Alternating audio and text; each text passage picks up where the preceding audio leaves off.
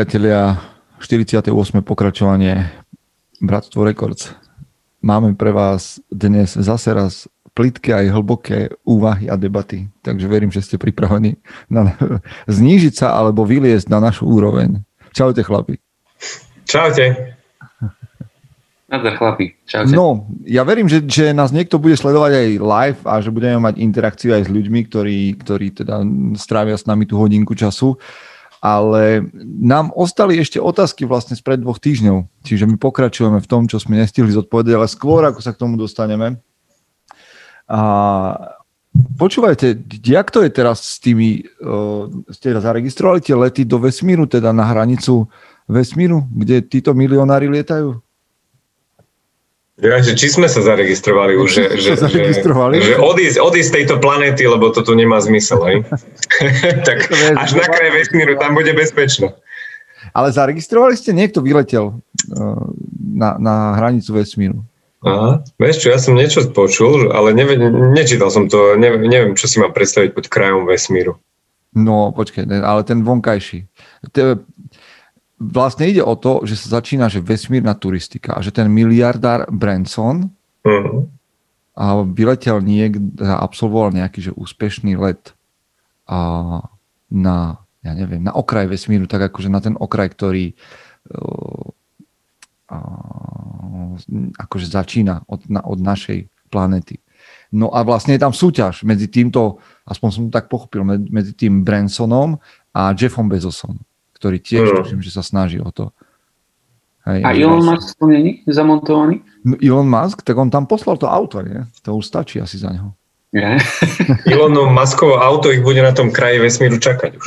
tam, má on, tam má zaparkované, čiže... Hey, že, ale vám to trvalo, chlap. parkujem už, ne? Tu už čakám. Šli by ste? No ja by som aj šiel, ale neviem, kto za to zaplatí. A neviem, no. bude stať pár miliónov. Hej, ja by som tiež išiel teda však. Hej? Mohlo by to byť celkom zaujímavé dobrodružstvo. Mňa tam nejak neťaha, neviem. Že mám pocit, že tam asi veľa toho nie je. Tak, tak tie pohľady. Že všetko to podstatné je dolu a by sa pozeral z hora vlastne z toho kraja, že aha, však tam dolu to je čo, čo je potrebné. Tak... Možno by si mal konečne ten správny nadhľad nad vecou. Á, že... Á, chceš... Povedal by si si, aká je tá Zem malá bezvýznamná v celom vesmíre. A tvoje problémy v nej. Yes. Čo to je? No tak to, ale inak, čo ma na tom zaujalo, na tej téme, je, že vlastne nielen, že v studenej vojne sa pretekali mocnosti, že kto bude teda prvý na mesiaci vo vesmíre a tak ďalej. A nie, že, že, že sa chlapí pretekajú v tom že kto ďalej dočúra, ale vlastne sa pretekajú aj v tom, že ktorý miliardár bude prvý vo vesmíre. Chápeš, že e, nevychádzajú bombastické správy o tom, že, že miliardárka s nejakou ďalšou miliardárkou sa preteká o tom, že ktorá bude prvá vo vesmíre, ale chlapi dvaja, vieš, proste majú, majú svoj cash, majú úspech a proste zase tam fungujú dvaja chlapi, ktorí sa pretekajú v tom, že kto bude prvý vo vesmíre. A prečo si myslíš, že sú to práve chlapi? No ja si akože podľa mňa to je najprirodzenejšia vec a že by som bol prekvapený, keby to boli ženy. A, a proste tak to mám. Bol by som prekvapený, keby vychádzali správy tlačové, že dve ženy superia o to, ktorá bude prvá, ktorá bude tá, ktorá povie, že ja som bola prvá a táto druhá miliardárka. Proste. Takže myslíš si, že tam je nejaká Myslím si, že tam je súťaživosť a je, že je to minimálne, že súťaživosť. A teraz som debatoval pred nedávnom a vyšiel akorát dnes podcast, na ktorý bude asi veľa hejtu, ale takého všelijakého možno, že, lebo hovorím tam o tom, že to som ako host v podcaste Pravidelná dávka a hovorím tam o tom, že toxická maskulinita je mýtus. Že nesúhlasím s tým pojmom ako takým, že s ním mám problém a prečo. Ale americká psychologická asociácia prišla s takou správou, kde vlastne v jednej vete povedala, že maskulinita ako taká je zlá, lebo, z nej, lebo znakmi maskulinity okrem iného je napríklad, že kompetitívnosť, hej, že súťaživosť. Mm. A ja si myslím ale, že súťaživosť, a tu sa to ukazuje znova, áno, dvaja chlapi súťaživí, kto bude prvý vo vesmíre a tak ďalej. Ale to je super, lebo podľa mňa súťaživosť je hnací motor progresu. Vieš, že títo dvaja chlapi, proste preto, že sú súťaživí, a jeden z nich chce byť prvý vo vesmíre, tak museli proste investovať kopu energie, peňazí, ľudských zdrojov do toho, aby vymysleli niečo nové. Čiže za mňa súťaživosť bomba. Čiže podľa mňa, ak je známkou maskulinity aj súťaživosť, tak je to len dobré. Mne sa tu tiež páči, podľa mňa to je dôležité, inak by sme to sa nikdy nedotiahli. No? Nie, nie, nie že by som chcel hovoriť, že, že, že sleční majú zlý prístup, ale proste s tou súťaživosťou to je dôležité. Hej? Vytvorili sme tak mhm. ekonomiku, proste ľudstvo ako také a preto sme teraz spokojní. Hej. Aj keď akože osobne neviem, či mám potrebu lietať do vesmíru, hej, že niekedy to tí chlapí naozaj tlačia ďaleko, uh-huh. ale možno, že jedno dňa bude aj to dôležité, keď, keď si zničíme Zem. Hej, ale akože to je, vieš, jedna, jedna z tých vecí proste. Ale myslím si, že OK, a, a zase, že väčšina žien je menej súťaživých ako väčšina mužov. Tak to poviem. Mm. Hej. A že je to, to, je to tak v pohode a ženy zase dokážu podľa mňa oveľa lepšie spolupracovať a riešiť veci kooperatívne alebo spoločne. Mm. A, a na tomto, na takýchto správičkách podľa mňa to je vidieť. Takže tak. No, to, že leto, leto vo vesmíre ešte nehrozí, dovolenka vo vesmíre ešte nehrozí, vy to máte ako s dovolenkami? Uh, dovol, viete, aká je taká štandardná otázka, že či hory alebo more? Že ležať pri mori alebo chodiť po horách? Keď si povedal, že hory, tak mňa napadlo hneď v Kalifornii, že či horí lese. no, A to neviem, ja som smejem, nie je to smiešne. Minulý rok sme mali jeden z asi najhorší požiar v histórii, takže... A hej, ten, to ste tam mali normálne, že zatemnené. Áno, minulý rok som ráno sa zobudil, bolo asi 9.30 ráno a, a bola tma. Aha. Bolo toľko, bolo, bolo toľko mračno tých, tých splodín z toho požiarov, že, že slnko neprešlo. Aha. No ale tak viete, čo sa pýtam, že teda letné, vaše letné dovolenky, keby mali byť plne na vás, tak idete, že ste taký, že, že more, pohodička, vypnúť alebo hory, uh, lozíš, tam sa trmácaš, uh, spíš na ihličí. Hej. Čo je lepšia dovolenka? Jedno s druhým, ne? Hory v pozadí, do obedu sa kúpeš v mori, to by bol asi ideál, hej. Za mňa teda asi by to bolo to more skôr. Ja som taký letný, mm. letný typ. Mhm. Mňa láka hneď s prvými lúčmi leta alebo tepla, jak príde na Slovensko a hneď sa mi to spája s morom, takže pre mňa je dovolenka spojená s nejakým aktívnym pobytom pri mori. Najlepšie ako rodinou, hej. Ja sa už odkedy máme deti, tak nesnažím sa nejako bojovať, lebo samozrejme, že najradšej by som sám robil, alebo teda s manželkou robil nejaké dospelácké aktivity, dajme tomu, hej, že chodil na bajkoch, túry, hore, dole lietal. Ale prečo to budem robiť, keď mám malé deti, ktoré by to nezvládli? Čiže pre mňa je dobrá dovolenka, keď sa vieme všetci ako rodina na nej dobre straviť spoločné chvíle. Takže. A pre mňa je to teda pri mori, slnko. Za mňa, keď more, tak ideálne tak, že každé dva dní niekde inde, že road trip. Mm. ja mňa začnú žrať mrle, vieš. Ja keď som dva, dva, tri dní, ah. vieš, tie, tie primorské mesta, že vlastne, ja mám napríklad veľmi rád uh, na Krete Chaniu, Chania, Chania, Uh-huh. A mhm. to je také, že tuším, že druhé najväčšie mesto na Krete. Ale aj to druhé najväčšie mesto je také, že už som tam bol, máme tam známych, bol som tam párkrát a už to mám tak, že po dvoch, troch dňoch stále ideš po tých istých uličkách, stále ideš tie isté obchody, tie isté reštaurácie a tak ďalej a tak ďalej, ten istý turizmus a mňa už žerú mrle. Že 10 dní na dovolenke na jednom mieste, tak to je fú. Ale takto som absolvoval Albánsko, že každé 2-3 dní inde po pobreží sme šli a to bolo super. To, to mm. šlo. Takže ja keď more, inak, inak, musí byť, inak musí byť každé leto trip na 4 dní do lesa, ihličie, bahno, smrad, uh, oheň a žiadne stany a len tak ležíš. Toto musí byť. Be, mm. Bez mora by som si vedel predstaviť, ak to, tohto roku si viem predstaviť bez mora, ale to, ale bez, bez lesa, bez hôr by si neviem predstaviť. To by bolo zlé.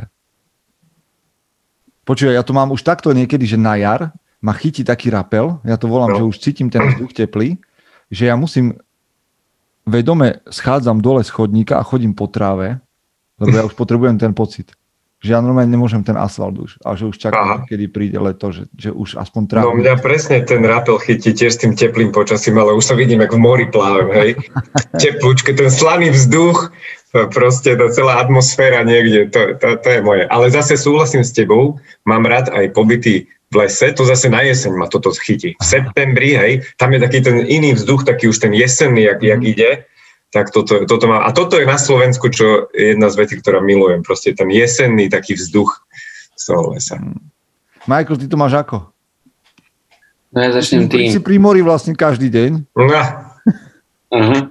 Že najprv si plánujte, na, keď si niekto bude plánovať letnú dovolenku, tak si ju neplánujte v San Francisku, lebo lebo ja mám mikinu, mne tu je zima, proste tu je zima. Mark Twain povedal, že, že najväčšiu, najväčšiu zimu, ako kedy zažil, bolo leto v San Francisku, takže tam nechoďte. Hlavne nie kvôli teplému, teplému moru a teplu. Uh. Za, um, ja som na tie hory, ja som na tie hory. A ja som aj minule, som bol na v tých Yosemitoch a to bolo úžasné. Ja potrebujem ísť kempovať, stratiť sa v horách, dať si tam nejaké poriadne túry a, a tak. To, a máš výbavu? Že investuješ aj do výbavy, keď ideš do hôr? Ja už, ja už mám celkom dobrú výbavu, takú akože na kempovanie. Čo máš za batoh? Batoh, batoh som nikdy nejak neriešil. Hej, podľa mňa to je pre mňa aj taká, že najdôležitejšia vec, že, že dobrý batoh. A spacák, OK. Akože ja mám dobrý batoh, ale ten nosím každý deň. Aha, aha tak.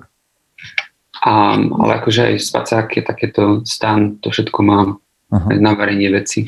Že to, to ma baví. Len toto máme problém s priateľkou, lebo to presne keď si sa spýtal tú otázku, tak si raj, no, more pre ňu a hory pre mňa. A teraz sa rozhodnite, že kedy, kde. Mm. Takže boli sme v horách už, takže budúca dovolenka bude pri mori. A ešte neviem kde. Takže musíme plánovať.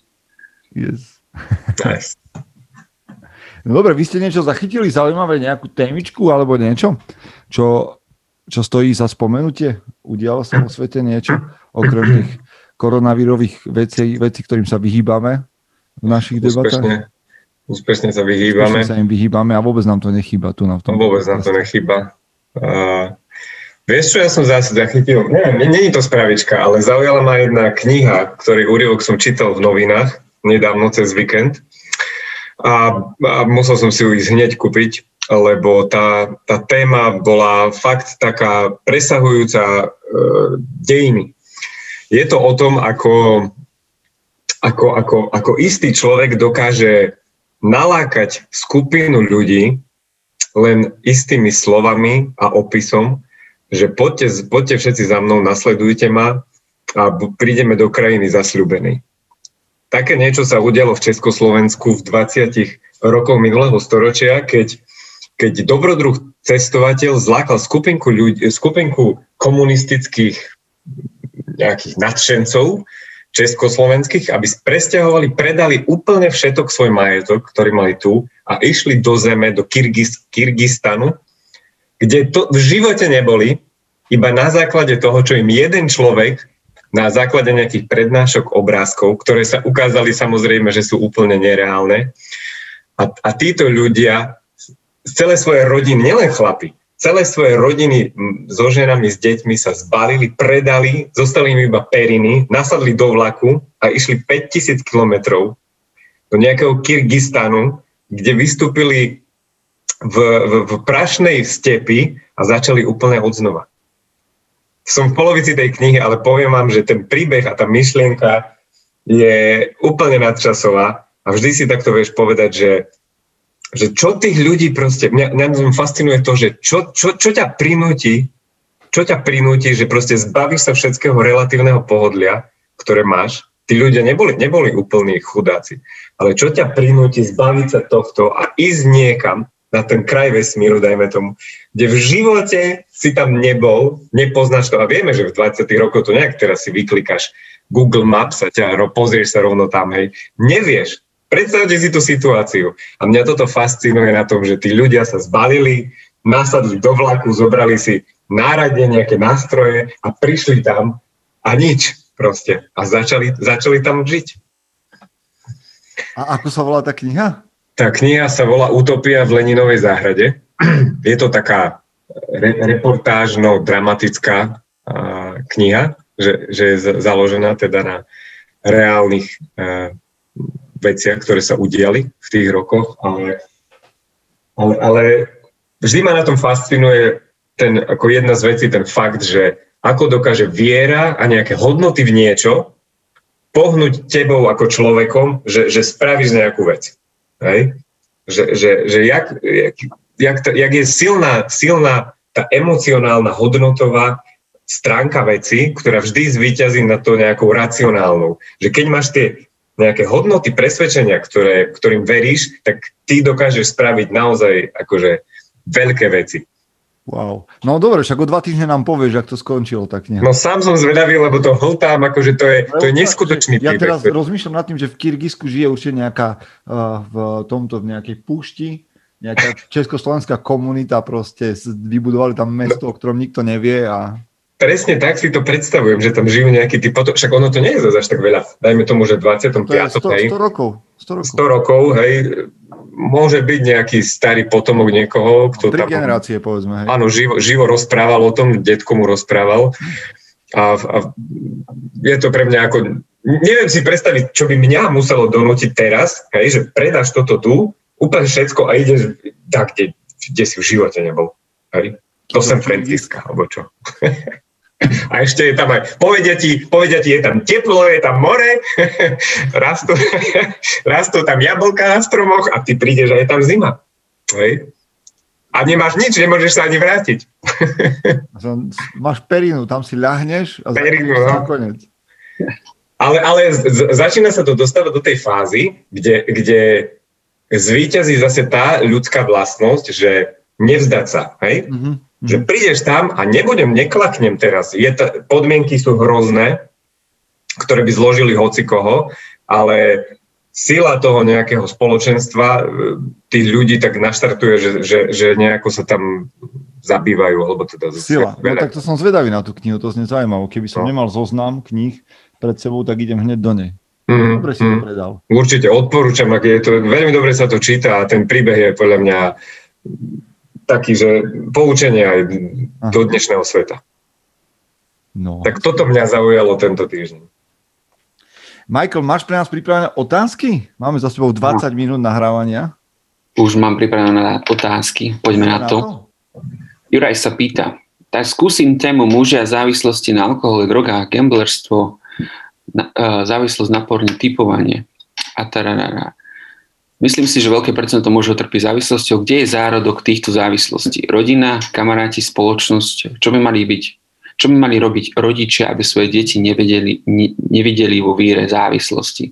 Alebo skôr, aby obmedzili to riziko závislosti? Aký je váš pohľad, názor na to? Inak podľa mňa to celkom súvisí s tým, čo, čo hovoril teraz uh, Michal. Že myslím si, že všetky závislosti pramenia v túžbe po zážitku. Že vlastne všetko to, čo si spomenul, od porna cez, um, cez gambling, drogy, alkohol, že všetko je tu vymyslené na to, aby, zos, aby to bolo zosilovač nejakého zážitku. Mm. Že to je vlastne nejaký booster. A proste chlapí potrebujú zážitky a potrebujú zažiť nejaké dobrodružstvo a tam niekde je zárodok toho. A druhá vec, ktorá mi napadá, je, že najnebezpečnejší tvor na Zemi je že vraj nudiaci sa muž. Mm. Že ten mm. myslí neuveriteľné sprostosti. Niekedy užitočné veci, ale áno, áno. väčšinou sú to sprostosti. No neviem. Mali ste vy niekedy v blízkosti seba nejakého človeka, proste, ktorý bol taký, že klinický až závislý? Mm, ja, že ja to musel liečiť? Mm. Až klinicky by som povedal, že nie. Um, ale ja si myslím, že toto všetko môže, za toto všetko môže aj spoločnosť. Hej? To znamená? Mm, taký, taký nátlak v dnešnej spoločnosti, lebo ja si myslím, že všetky tieto veci majú spoločné to, že, že môžu slúžiť ako taký únik pred realitou. No. Takže keď napríklad porno, hej, porno zjednodušilo všetko i pre chlapov. Mm-hmm. Nemusí nikde chodiť a hlavne keď majú toho veľa v práci, neviem kde, tak sa im nechce ísť e, vonku stretávať sluční. Proste poriešia to na webovej stránke a majú vybavené. A, a to isté, hej, pri počítačových hrách, gamblerstve.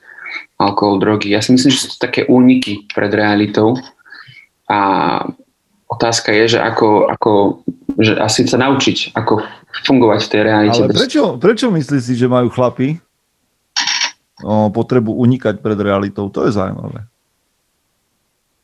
Lebo sa im tá realita nepáči. No. Má, podľa mňa máš strach, vieš? máš strach stále zda čo. Hmm. Máš strach, že tá realita proste čo? Ja neviem, že ťa to... No, že ťažké je zbaviť tú babu, hej, že by sa musel snažiť. Súvisí. Inak teraz som mal takú, že vieš, že som počul tak, takú debatku, že, že tá slečna hovorila, že kde sú tí chlapi, ktorí by, možno, že, že nechcú ani že vzťah, ale že vôbec, že by chceli akože sex. A to vieš, ale to vážne, lebo počkaj, všetci, všetci, vieš, každý chlap sa bude byť do hrude, že to, hento, tamto, vieš, že sex, jasné, hoci kedy, s hocikým, neviem čo, keci, lebo vieš, keď už, a keď na toho chlapa príde, že je niekde na ulici, vidí nejakú zaujímavú, charizmatickú slečnu, ktorú by mal osloviť, tak nič, vieš. A to mm. nerá tam teraz tie akože vypiskovania a tieto oplzlé hej, rádoby, proste akože nejaké mačo kroky, lebo to je, to je hovno, to je nič ale vieš, že proste naozaj, že by si, že ktorý chlap naozaj tak suverénne, aké má silné reči, sa pokusí niekoho zbaliť alebo dá niekomu číslo. A nemyslím teda, keď je pripitý na bare, ale normálne, vieš.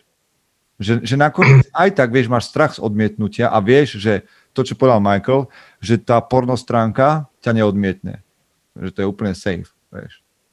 Jedine, že by internet vypadol.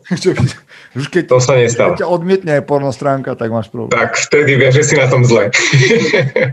ale, ale, no. ale rovnaké, vieš, podľa mňa rovnakú pointu by sme našli aj pri alkohole, aj pri, že, že, že ten alkohol je v úvodzovkách bezpečná forma toho, ako si uletíš, lebo môže mm. byť akože doma, vieš, a sa opieš. Vieš, relatív, zažiješ niečo v relatívne bezpečnom prostredí, kde nemusíš ani sa namáhať, kde nemusíš. No asi to je taký únik pred realitou, to je pravda. Lebo realita, keď chceš v realite zažiť niečo, tak musíš kokos šlapať v osemitoch dva dni. Hm. A to je iné, jak proste sa naliať za, za Jim Beam. Takže to môže byť taká druhá stránka, že tento život je až, že až moc nudný, že v tom není žiadne hm. A máš pocit, že život je nudný? Ja nie, ja nie ale, ale pre, asi pre, môže to byť, že pre mužov to je nie nudné, ale proste také niečo, že im tam stále niečo chýba v tom živote. Akože hmm. myslím, že ten štandardný život, jasné, je presne taký, že, no teda, že ten štandardný život si môže spraviť v takých v stereotypoch, vieš. Že si vytvoríš také stereotypy a také hranice, ktoré ťa samého držia v tom, že sa nerozvíjaš. Ale to je podľa mňa znova len, že to si ty vytvoríš. Ja teda aj súhlasím s tou myšlienkou, že, že okrem toho, že sú to také uniky z reality, je to aj dôsledok toho, tej nečinnosti. Že ako keby ve, ve, veľa vecí už človek nemusí robiť, ako, ako, ako niekedy, hej, že veľa vecí je zautomatizované, ani, ani v tej práci nemusíš stráviť toľko času, hej. Mm. A potom z tej nudy, že, že to plinie z tej nadbytku voľného času, ako keby. A málo, a málo, málo nejakých veci, ktoré ten voľný čas vyplňajú. Že mať nejaké hobby, hej, alebo sa o niečo starať, niečo robiť. Toho voľného času je veľa, aj to, to vedie podľa mňa aj k všetkým týmto závislostiam, nielen, nielen teda porno, ale určite aj alkohol, drog, gamblerstvo, typovanie, no je toho dosť. Ja ja si myslím, že proste to, ako sa tá proste spoločnosť vyvinula na, doteraz, dosť obmedzuje to, čo chlapi môžu robiť teraz, hej? Lebo nám zobrali už pomaly, že všetko no. sme robili. Viete, že... To znamená čo? Lovenie, zaobstarávanie potravy a hľada, vytva, vstávanie príbytkov, staranie sa o príbytkov, všetky tieto veci. Inak to som si chcel raz mm-hmm. že normálne, že, že ísť loviť s lukom. No, nemôžeš no stačí ísť na Amazon a kliknúť si to 4 krát a prídu ti potraviny domov. A nemôžu chodiť. A už si dolovil. A už si dolovil. Ale to sa mi páči, že, že hovoríš, že ako keby... Ale ja, mne tie závislosti alebo tie podnety, o ktorých sa bavíme, že alkohol, a, alebo drogy, alebo čokoľvek. Za mňa to je aj, aj porno, je ako keby, že sa človek vzdáva dobrovoľne kontroly samého nad sebou. A, a s tým mám problém, že vzdať sa kontroly, seba kontroly. Že nikdy som nepil tak, aby som nevedel, že kto som. Mm. Nikdy som neskúšal drogy, a, lebo som mal pocit presne ten, že ja sa vzdám toho, čo jediné dokážem naozaj ovládať a to som ja sám. Hej, nemôžeš ovládať nič iné. Počasie, ani ľudí okolo seba, ani okolnosti, ale seba môžeš ovládať. A keď sa toho vzdáš, čo ti ostane? Mm. No a ešte keď, je tam ešte tá otázka, že, že keď príde na rodičov, čo by mali rodičia spraviť, aby nevedeli vidieť svoje deti v závislosti. Mm-hmm. Podľa mňa, podľa mňa musí... Teraz som zrovna počúval Kiku Kovešovú, robil som s ňou rozhovor na neobyčajnej pred nejakým časom hmm. a ona má taký podcast Profil zločinu a dnes zrovna vyšla časť, kedy sa rozpráva s bývalým narkomanom, ktorý od 11 rokov predával, pestoval a predával marihuanu. Hmm. 11-ročný chlapec tu na, na Slovensku. Pestoval doma, si urobil, v skrini, pestoval doma pod žiarovkou, alobal tam nahodil všetko toho ventilátor. Hej. Jeho mama o tom vedela a tešila sa, že sa venuje bylinkám. že z neho vlastne mladý záhradkár. Hej, mladý, mladý debrujar. ale, ale on hovorí na konci toho podcastu, keď sa ho presne túto otázku Kika pýta, že musia sa rodičia venovať deťom, musia sa zaujímať o to, čo robia, musia sa ich pýtať. A nemyslím ako policia, ale že proste chci, kým je to možné, tak s nimi musia tráviť čas a ukazovať im dobrodružstvo niekde inde. Vieš, proste... Hej sídliskové decka proste, ktoré vo výklenku 10 ročné skúšajú bongo, lebo nemajú, oni nie, že by chceli skúšať, čak tie decka majú rádi dobrodružstvo, šport, všetko tieto veci, šalica s otcom, s mamou vo vode, v bazéne, neviem čo, stávať si Lego, ale keď ich vyhodíš, že na nich nemáš čas, proste budú fetovať, hotovo, bodka. Prečo by to, to s tým súhlasím. To som chcel aj presne povedať, že e, treba sa tým deckám, deckám venovať, venovať ten svoj čas, ukázať im správne vzory aj. A, lebo odkiaľ sa to majú tie decka aj naučiť? Ako očakať od toho, že na to prídu nejako samo, to je naivné. Hej. Im, im, im musia sa nejaké tie vzory ukázať, treba s nimi tráviť čas, ako sa veci robia, čo sa robia a jak, jak vlastne majú tráviť ten voľný čas, im treba, treba ukázať. Hej. Čiže toto, to je, vieš, ja si, predstavu, ja si predstavím takého otca, proste v 87 ležiaceho na smrteľnej posteli, ktorý povie, že hm, ale keď som mal 32 v tom 2017, tak sme mali taký výborný obrad vo firme eh, koncoročný. No Hej. určite, vieš, každý sa na to môže z vysoka vydlabať Hej. na konci života, ale keď povie, že v 2017 som bol s deckami na tripe v Rumunsku, s mojim 17-ročným synom, sme zobrali batohy a išli proste 4 dní v Rumunskom, po rumunských horách, tak na to nezabudneš ani ty, ani tvoj syn. Hej, ale aký si mal obrad, aký si mal HDP, v 2017 ťa bude nič zaujímať, keď proste tvoj syn bude opakovať ten istý tvoj príbeh a ešte si do toho bude eh, šňupať koks. to, to treba vytesať do kameňa. Povedané. Veďte príkladom, chlapi. Veďte príkladom, amen. Ďalšia otázka. Samuel sa pýta, už keď máte tie, už keď máme Športové... Počkaj, počkaj, počkaj. Martin Pribilovič, Serus Martin, sme radi, že sa díváš, píše, že pekný večer pani. Michael, zaujímavá myšlienka s tým, že už muž nemá čo robiť, ale stále máš Jiu-jitsu. Jiu-jitsu. Ďakujeme, Martin, že si nám vyplnil uh, nutnú uh, časť podcastu. Tak, dneska to je Martin. Na to, počkaj, na to už vidíš, že na to ľudia čakajú, kedy to spomenieme. To musí tam byť. Na budúce to bude hneď prvé, vybavíme. Aby sa ľudia mohli sústrediť na podcast. Počúvaj, ešte nechceme vedieť, kedy bol naposledy Michael trénovať naozaj, hej, že teraz akože tu robíme tento, mu PR a nechceme vedieť, kedy bol naposledy trénovať. Nechcete vedieť, nechcete. Už muže vraj prišli zobrať aj kimono tréneri. Nie, len to, to, toto asi Peťo môže povedať, že keď, eh, keď zase staneš osobným trénerom, tak tvojim najväčším problémom sa stane to, že ty nemáš kedy trénovať. Presne tak, presne tak. Ľudia ti budú hovoriť, že, o, že to bude fajn, ty si celý deň v posilovni, no však práve preto no, utekáš. Presne, to si aj ja myslím o tréneroch. OK, poďme na ďalšiu otázku. Čiže keď príde na, na športy, čo preferujete? Individuálne športy alebo tímové? Máte napríklad Uh, máte napríklad máte problém obetovať sa pre dobro týmu a tým možno potlačiť svoj individualizmus pre spoločný cieľ, alebo radšej chcete vynik, vyniknúť sám za seba niekedy možno na úkor ostatných? O, dobrá otázka, zaujímavé, lebo teraz ja to mám uh-huh. zvláštne, že za mňa sa de- nedelia športy v prvom rade na, kontakt, na individuálne a tímové, ale na kontaktné a bezkontaktné. A bezkontaktné ma nezaujímajú. A nemyslím tým, že v hádanej môžeš da koho ťahať za dres a dať mu lakťom, keď sa nepozrá rozhodca, alebo že sa vo vodnom pole môžeš kopať do guly, hej, lebo to je, všetci mi hovoria, že no to by si videl, aké to je kontaktné, ale vo svojej prirodzenosti sú to bezkontaktné športy. Čiže zaujímavé také, ja mám rád rugby, mám rád americký futbal a inak, inak sledujem väčšinou len bojové športy, teda MMA a nejaké a také záležitosti. Čiže ja mám, ale osobne, osobne som vždycky mal radšej individuálne veci ako skupinové.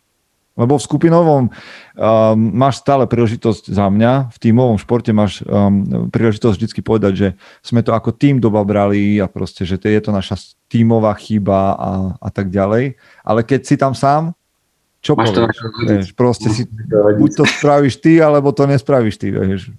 Buď tú prekažku preskočíš, alebo tú diálku skočíš, alebo čokoľvek, ale je to len, len, na, len na tebe. On ešte dodal teda, že, sa, že ho rozpráva o aktívnom športovaní, nie o pozeraní televízoru. Hej, len... Ale to, to, to platí, akože keby som sa mal pustiť do športu, tak by to bolo vždy individuálne. Nakoniec posilovňa alebo ten box, čo si občas vyskúšam, to sú všetko také veci, čo robíš sám a záleží to len, len na tebe.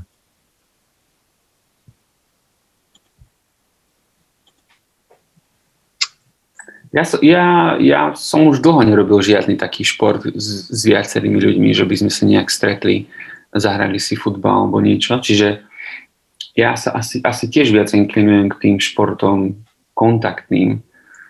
Hej, ako už bolo povedané jiu Ale aj, ne, no považuje sa za šport behanie? Je behanie šport? Určite. No je, je, jasné, že je. Ja.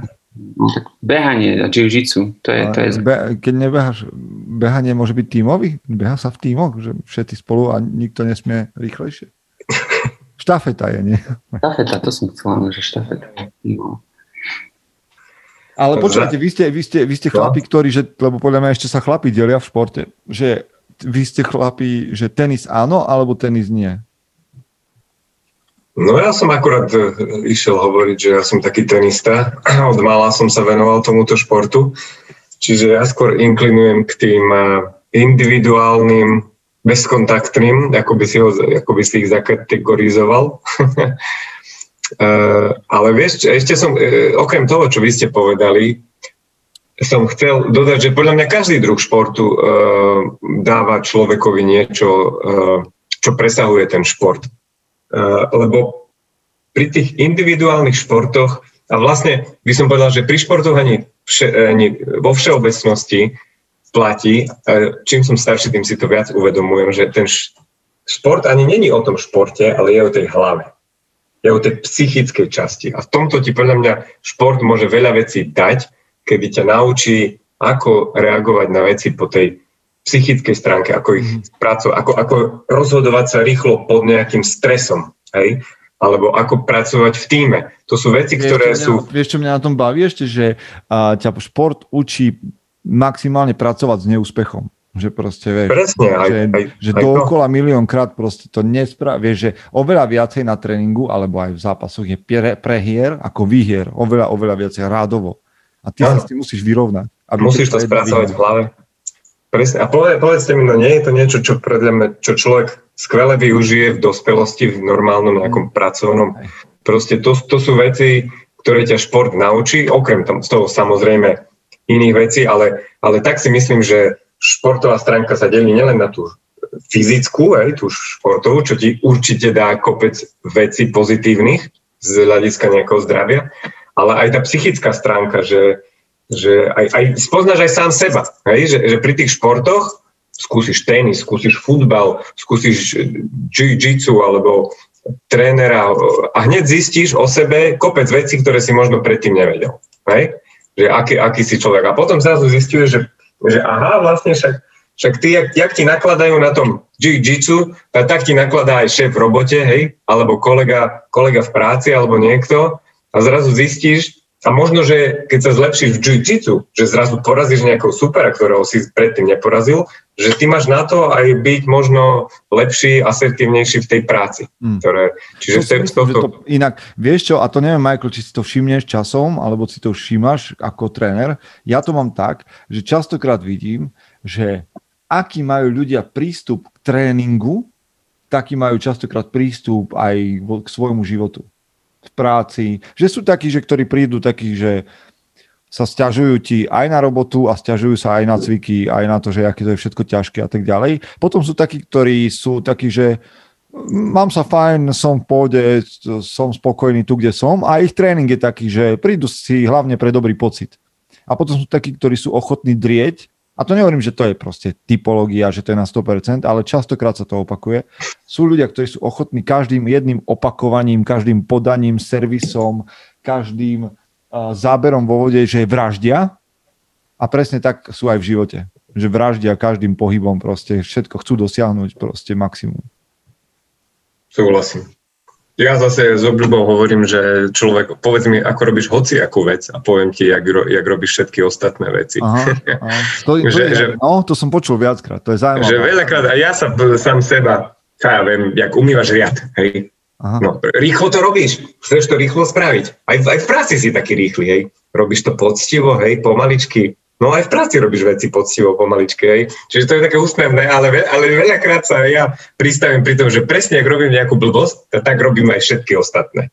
Že, že vieš, sa, vieš sa v tom nájsť, vidíš v tom nejaký. To... Zaujímavé.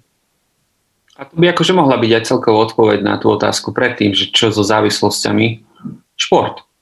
Či už no, deti... Inak, ale to je podľa mňa aj, že čo s podlomenou psychikou, alebo vieš, čo s rozchodom, alebo ja neviem, že hoci čo pre chlapa, neviem, že to je jediná odpoveď, ale jedna z vecí, jedna, jedna, jedna skladačka do mozaiky je, že šport. Ty keď máš, ja viem, že sú dobre, nebavme sa o extrémoch, že sú nejaké proste depresívne situácie, kedy sa nevieš postaviť z postele, alebo dobre, toto nechajme profikom, ale keď máš také tie depky a rozchody a v robote veľa, alebo ja stále hovorím chlapom, jedna z vecí, čo musíš začať, je šport. Mm. Jedna z vecí. Druhá ďalšia môže byť, že nájdi psychiatra, psychologa, čokoľvek, ale jedna z vecí je začni športovať.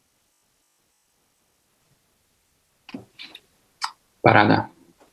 Ten, to je, chlap sa volá Rudo Bagač, neviem, či ho poznáte. Pýta sa otázku. V živote som nepočul podivín, podivín, taký šuflikant bol aký. Rudo sa pýta, aký je pomer medzi tým, čo robíte pre seba a pre ostatných. Seba rozumiem ako ja plus moja rodina. Na dokreslenie stretol som mužov, pre ktorých sa rodina a uspokojenie potrieb rodiny stalo na dlhší čas malým bohom a nezostal priestor na žiadny iný prínos v spoločnosti, priateľstve a tak ďalej. Čiže aký je pomer medzi tým, čo robíte pre seba a pre ostatných? Akože, vieš, ideálne by bolo, že povedať, že mám to v rovnováhe, ale rovnováha je mýtus, ďalší mýtus, hej, že ľudia sa naháňajú za nejakým svetým grálom rovnováhy a nič také som zatiaľ sa mi nepodarilo a nepoznám nikoho takého. Raz, raz sme tam, raz sme tam. Ale ja veľa času venujem sebe. Lebo ja toto presadzujem dlhodobo na mužom SK, že musíš investovať do seba, aby si mohol byť užitočný pre iných. čiže ja mám normálne, že trénujem často aj čítam knihy, trávim čas s priateľmi, aby som mohol byť spokojný a funkčný pre ľudí, na ktorých mi záleží a ktorí ma potrebujú aj nejak, aby som im poslúžil. Čiže musím od niekiaľ čerpať. Zo, vieš, zo sprázdnej studne nenaber, nenaberieš. Mm. Ale je, aké to, ako to máte vy? Akože asi predpokladám, že podobne, ale vnímate to tak, že sa, že sa venujete sebe sam, sami? Alebo to muselo ísť momentálne do úzadia? Tak ja som bol vždy taký orientovaný na seba, taký individuálne, že proste pracovať na sebe, lebo som rozumel tomu, alebo respektíve aspoň v mojej hlave mi to dáva taký zmysel, že proste to bude mať aj najlepší, najlepšie výsledky, keď to potom príde na moju rodinu, priateľov, spoločnosť, keď budem pracovať na sebe. A celkovo, keď každý bude pracovať na sebe, tak všetko bude lepšie, hej že nie len, nie len so mnou, ale bude to mať dlhodobý pohľad, dlhodobé zlepšenie všade v spoločnosti. Keby to robil každý tak. No. Čiže ja to tak robím. Sice teraz to není najlepšie so mnou, lebo proste učím sa existovať v novej kariére a je to challenging, takže nie je to jednoduché, ale, ale to je vždycky taký môj, to je taká moja mentalita. Mm-hmm. Ja aj rozmýšľam nad tou rudovou otázkou, že ak to je u mňa. Asi by som povedal, že momentálne v takej fáze, že je to viac to, ten pomer alebo miska váh naklonený na ja plus moja rodina, hej, keď už je to takto zadefinované, ale tiež to mám asi viac naklonené na tú misku váh, že venujem sa sebe a do toho sa snažím investovať čas a to ostatné, že keď to priniesie užitok na ne, nejaké spoločenstvo alebo na ostatných, to beriem ako plus, že, že, že do toho možno nemusím investovať ešte toľko energie, lebo som investoval do seba a, a toto je taký nejaký prirodzený alebo ten taký pozitívny efekt z toho, keď do seba investuješ, že, že prinesieš niečo, ale, ale nesústredujem sa na to primárne, že by som robil viac vecí pre ostatných. Hej, inak, inak to ale to, čo Rudo tam spomenul, je jedna z dôležitých vecí, podľa mňa povedať, že uh, ono už ne, ne v poriadku je, keď naozaj, že sa pre teba stanú iní ľudia, alebo ty sám božstvom, hej, ako keby, že si to postavil na oltár. Včera som o tom písal na Instagrame taký jeden svoj status, celkom sa ľuďom pozdával, asi som trafil, mm-hmm. že, že my sme zraz, že niekedy sme mali tu nad Bohov, hej, niekedy sme mali bohov a tí predstavovali nejaké veľké idei a, a tvorenie a svet, že vznikol a tak ďalej a mali zázračné schopnosti. A potom sme ich niekde vo svietenstve, alebo tak sme ich zhodili dolu. Aj Nietzsche povedal, že sme zabili bohami ľudia. A som sa tam pýtal, že kto vlastne nahradil toho boha a tých bohov ako vákum a vtedy to bol človek s veľkým, čo vieš, akože osvietenstvo, toto, veda. Mm-hmm. Ale nejak, nejak sme začali aj teraz búrať sochy hrdinov, a povedali sme si, že človek vlastne zapričinil dve svetové vojny a že vlastne nemá také silné odpovede a že teraz žijeme v takom, takej ére duchovenstva, že na oltári je ja. Ale mať na oltári ja je rovnako nebezpečné, ako mať na oltári uh, in, niekoho iného. Že proste my sme slabí bohovia a, a seba strední bohovia a viacej sme nastavení na konzum. Čiže myslím si, že uh, a na to, ak mám byť užitočný pre seba, užitočný pre iných, potrebujem ako keby sa skláňať alebo mať nejakú úctu pred niečím, čo je, čo je mimo mňa. Niečo, čo je väčšie, nejaký princíp. A to už nech každý si pomenuje. Že tam by som to až potiahol do takého duchovna. Že keď chceš začať investovať do seba alebo chceš investovať do iných, tak si najprv vyrieš to, že ani jedna, ani druhá možnosť sa nestane pre teba Bohom Uh-huh. Uvidíme, čo nám na to Rudo povie. Aké gifko nám pošle. Lebo Rudo, tí, ktorí ho nepoznáte, je človek, ktorý zodpoveda za celé bratstvo, za naše online uh, self-help group, alebo jak to nazvať, a naše proste, našich bratov všetkých a naše klany, tak on je okrem iného aj kráľ gifov a kráľ meme on proste to tam, on, on komunikuje v tejto reči, proste cez GIFy. Čiže dajme ešte jednu otázočku, nech to pekne ukončíme, že teda nech to má nejaké dekorum a, a rozlúčime sa. Povedz, Michael, ešte jedna tam bola, si pred chvíľkou o nej hovoril. Um, áno, mám tu otázku. Ak by ste sa vedeli vrátiť v čase, čo by ste poradili svojmu 10 rokov mladšiemu ja? Mám rád ten film uh, Návrat do budúcnosti.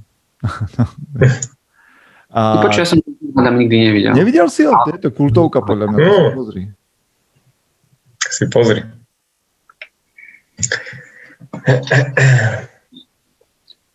No tak čo, máte niečo také? No, čo? Nepy. Nefetuj. nie, nie, nie. Srandujem. Ale neviem čo. Hovorí sa aj, že nič by si nemal mu poradiť. Však pozri sa, kde si teraz. Aj za to všetko môže to, čo si robil predtým. Aký si bol. Ale určite by sa dalo nájsť pár vecí, ktoré by sa dali vylepšiť. Ale rozmýšľam, že čo by som povedal. Ja tiež takým spôsobom premýšľam, lebo ja som spokojný s tým, že kde som práve teraz, tak si vravím, že ne, nemenil by som nič, ani by som nechcel, aby sa nejak niečo zmenilo. A asi by som si iba povedal, že, že neboj, neboj sa a choď do toho, hej? Že, že zabudni na ten strach. Hej, že, že to dá, že také niečo. Ja opakujem to isté stále, tak by som to chcel nejak zmeniť už. To by som mal koľko? 28? Lebo viete, ja stále hovorím to, že začni skôr, že to by bolo akože jedna z vecí, ktorú by som povedal svojmu ja, že začni skôr, čokoľvek robíš, čokoľvek chceš robiť, začni skôr. Ale hm,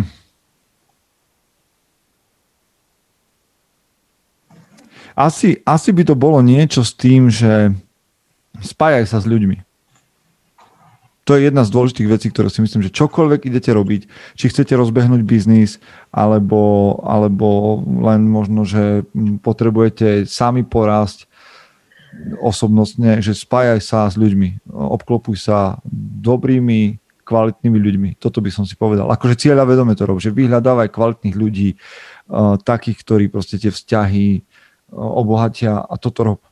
Mm. Toto by som si dal ako prvú vec. že nenechávaj to na náhodu, a, a hľadaj mentorov, hľadaj priateľov, hľadaj, hľadaj hodnotových ľudí, hľadaj kvalitu, lebo ti to pomôže. Osobnostne aj v biznise, v čomkoľvek, čo vždy je dobré, keď máš proste, že ti vždy napadne, že tu zrazu mám nejakú potrebu a viem, na koho sa obratiť. Viem, že, viem, že a, a zároveň iní sa môžu obratiť na mňa. Čiže toto by bola asi taká vec. Mm-hmm. No dobre. Michal, ty si povedal už? Čo by si si povedal? Nie, vieš čo, len rozmýšľam, že čo by to bolo. Asi tiež len také tie všeobecné veci, ktoré ča- časom až dozrejú.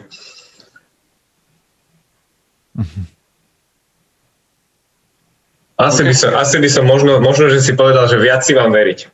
Viac, viac mám dať na seba a investovať viac času do, do nejakého zmysluplného rozvoja.